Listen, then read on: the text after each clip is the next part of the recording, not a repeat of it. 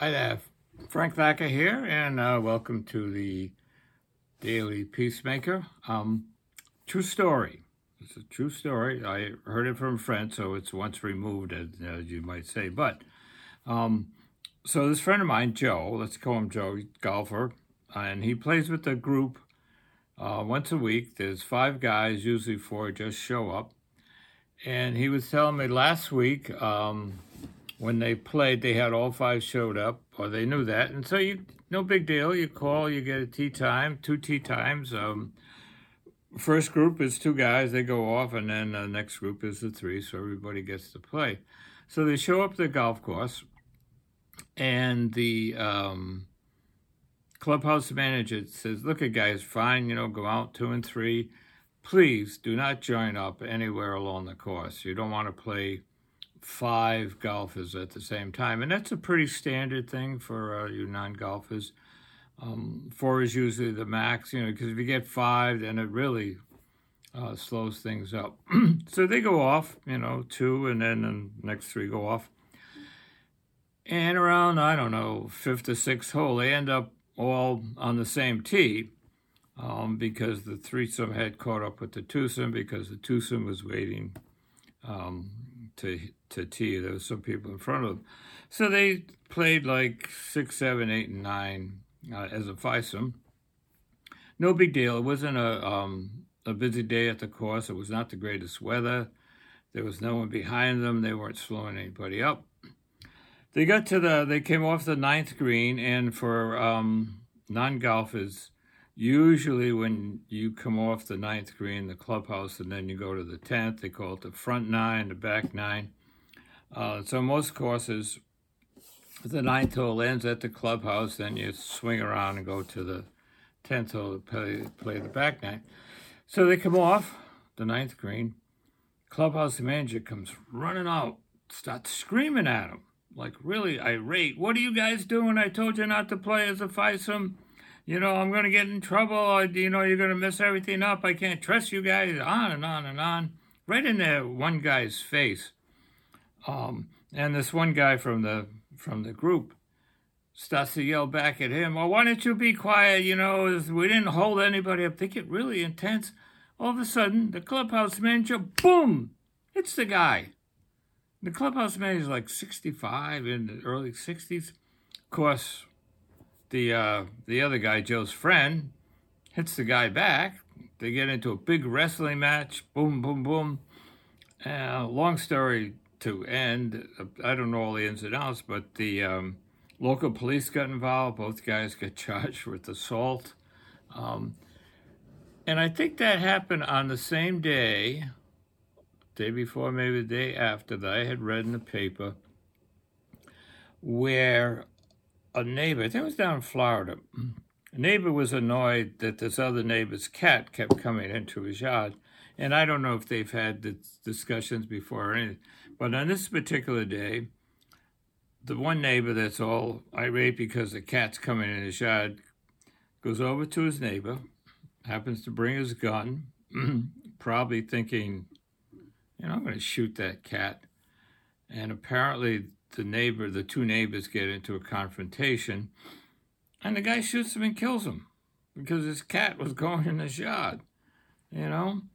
So, anger is what we're going to talk about. And it seems, well, in this country, um, the US of A, anger seems to be the prominent emotion that you read about all the time.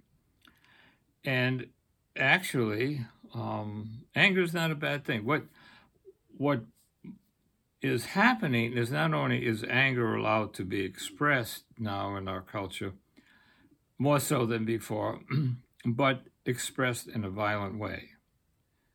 So it's almost like there's this cloud over the country of not only is okay to be angry, you know, but you can actually do something violent with that and, you know, just get rid of what's ever bothering you. So the the point I want to make um, is anger is not in itself a bad thing. Excuse me for a minute. what I find helpful is to look at anger as an energy. And the key issue is what are you going to do with that energy? Are you going to use that energy to help you do something constructive? Or are you going to let that anger use you to do something destructive? Let me say that again. Anger, it's an energy. It's like a, you know, electrical energy. You know, it's a power. It's a source within you, which you can use to do something good, or you can let it overpower you and use you to do something destructive. So when you look at anger and you look at how people say like Martin Luther uh, King Jr., Gandhi, the woman that found uh, MADD, they were all angry. Well, I want to say angry people. They had a lot of anger about things, um, situations, experiences that they have had, situations they were in. And they took that an- anger, that energy to do something good. Um, so you say, yeah, okay, great. You know, they're these great, wonderful, powerful people that, you know, were well grounded and used the anger to do something good. Um, but what about ordinary people like you and I, you know, daily peacemakers? What can we do with our anger? And again and again and again, anger is not a bad thing. It is simply an energy. That's all it is. It's not a good energy. It's not a bad energy. It's an energy. I wonder if there is such a thing as good and bad energy. I think it's more tight. How are you going to use that energy? You know, you take electricity. You can use it to light up rooms and do cooks. You know, use on stoves and all that stuff. You can use it to um, put someone in a chair and electrocute them. You know, so energy. How are you going to use it? So, ordinary people like you and I, how are we going to use our energy, our anger? and again, it's pretty much up to us. You know, we can use it in a very positive way to do some good, or we can use it to do something destructive.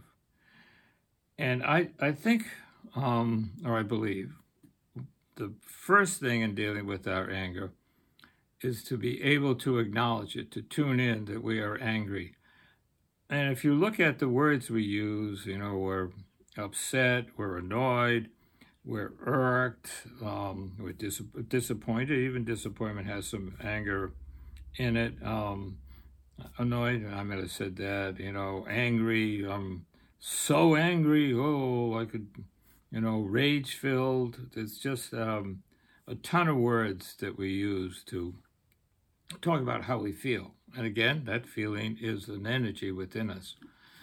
So the first thing is to be able to get a hold of that within yourself, to to acknowledge it, and then um, you begin to look. Okay, what am I going to do?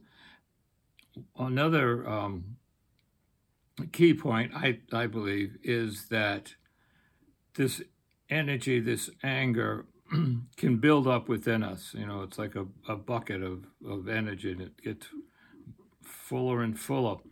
And if we're not aware of it, it will explode. And in most cases, when it explodes, it ends up using us to do something violent, whether it's to, like this uh, um, clubhouse manager, where for whatever reasons he was so irate in his anger, you know, who knows all the um, stuff that went on before that.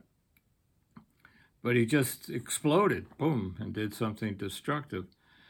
So it's good to be able to discharge that energy on a regular basis. And how do you do that? There's there's myriads of, of ways to do that. You know, talking to a friend is a real good one, telling them how you feel about this or this or that.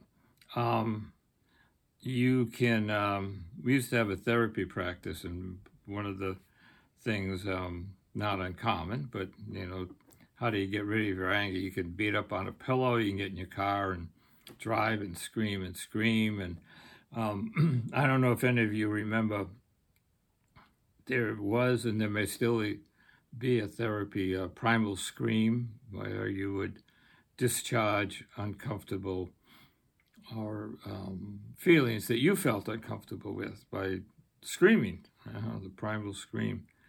Um, so tune into your anger, be able to um, discharge it so it doesn't build up and blow things up. And then, um, you know, if you're angry about something particular in your individual life, um, I don't know, say the environment, you know, you're um, annoyed by uh, how people are destroying the environment and you know not composting or the real simple things. It doesn't have to be a grand grandiose thing. Um, then join a group that's into uh, protecting the environment. Um, makes me think of a story uh, excuse me. I don't know many years ago when i was going for um, a master's um, we used to drive with a friend of mine, and we'd alternate. We were in the same program, so we one day, one week he would drive, then the uh, next week I would drive, and a little embarrassing, but he was driving, and uh, we're on our way up there, and um, I had a candy bar, I think. It wasn't a cigarette because I don't don't smoke, but I had a candy bar. You know, took the wrapper off, chewing on it, you know, and then. This is embarrassing. I took the wrapper and threw it out the window. No. This was, uh, what, 20, 40 years ago, maybe. So, um, anyway, not that that makes a whole lot of difference, but just asking for some understanding here. Anyway, he pulls over the side of the road and he gives me a lecture, a well deserved lecture. He said, You do that one more time in my car, you're not riding with me anymore. And that simple thing, he, he was annoyed, you know, and don't blame him, but that simple action really uh, woke me up. Oh, I know that's a bad word sometimes. with Some people woke, you know, be woke.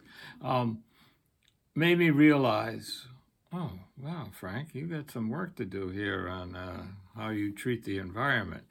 So even those simple everyday things where you're annoyed with something, you can turn that into something good. He didn't stop the car and say, "Get out of here, you jerk! I never want to see you again," you know, and you know those types of things. He just stopped. And he was very he wasn't like irate, angry in his voice. He says, "Listen, if you do that one more time in my car, you're not riding in with me anymore."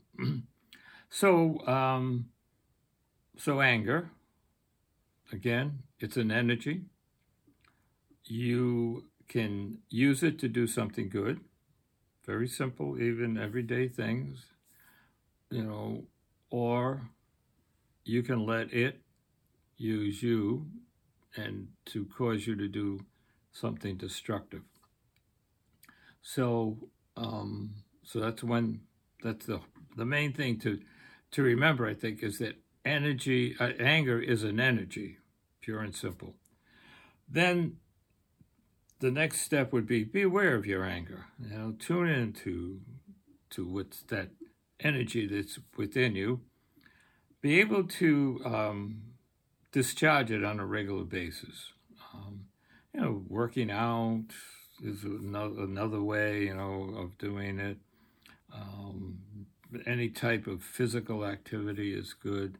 Those things we mentioned before, you know, talking to a friend, screaming, beating up on a pillow, um, those types. You might want to do some of those in private because if you're walking down Main Street screaming because you're angry and just going, ah, um, people might begin to wonder a little bit about what's going on with that guy. Um, but the probably the I don't want to say the most important, but one of the best things you can do is to take that energy and do something good. Um, and that's anybody, it, all of us daily peacemakers can can do something good with our with our anger. Um, so keep that in mind. Um, and I, I think that you know anger is is um, like all of our emotions is, is very complex and very deep, and there's a lot of um, things under the anger. I believe anyway. You know what's it? Why does this get me angry, but that doesn't? And why does this that gets me angry doesn't get someone else angry? So there's a lot of um, deeper issues around the whole aspect of energy, and um, maybe at some point we can can look at those because, as we all know, anger is a real powerful emotion, and so um, the more we can use that energy, that powerful, powerful source within us, to do something constructive is important. So, um, I guess enough about that for now. You know, if I get moved to maybe explore anger a little deeper issue, I will. So, um, thank you for being with us. As always, um, I was going to say compliments, uh, comments. Um, I guess I could say compliments too. Um, comments, questions, feedback, anything is always appreciated. Um, visit at visit us at the um, dailypeacemaker.com. And I guess it just popped into my head, and I don't have time to do that, but um, how to take anger and put it in the context of, of nonviolence. Um, that's a good good thing because we, you know, if you go back in some of our sessions, we talk about the Kingian um, steps and principles of nonviolence, and that might be a good idea to take a couple of examples of um, anger, someone being angry, and how to keep that within that um, framework of um, the steps and principles of nonviolence. All right, so good to be with you, and um, I think I did remember to uh, find a little indigenous um, prayer or saying or um, that type of thing to end. So this is a real, um, or I found it real interesting, um, Apache. Uh, I, I, guess it's a saying. I guess it. Um, it is better to have less thunder in the mouth and more lightning in the hand. It is better to have less thunder in the mouth and more lightning in the hand. So that would be interesting to reflect on because how you know it's tied or it can be tied to anger, and um, what is what is that saying to us? So, all right, enough. Um, good to be with you as always, and hope to hear from you and um, talk to you all soon, hopefully. And you take care. Peace.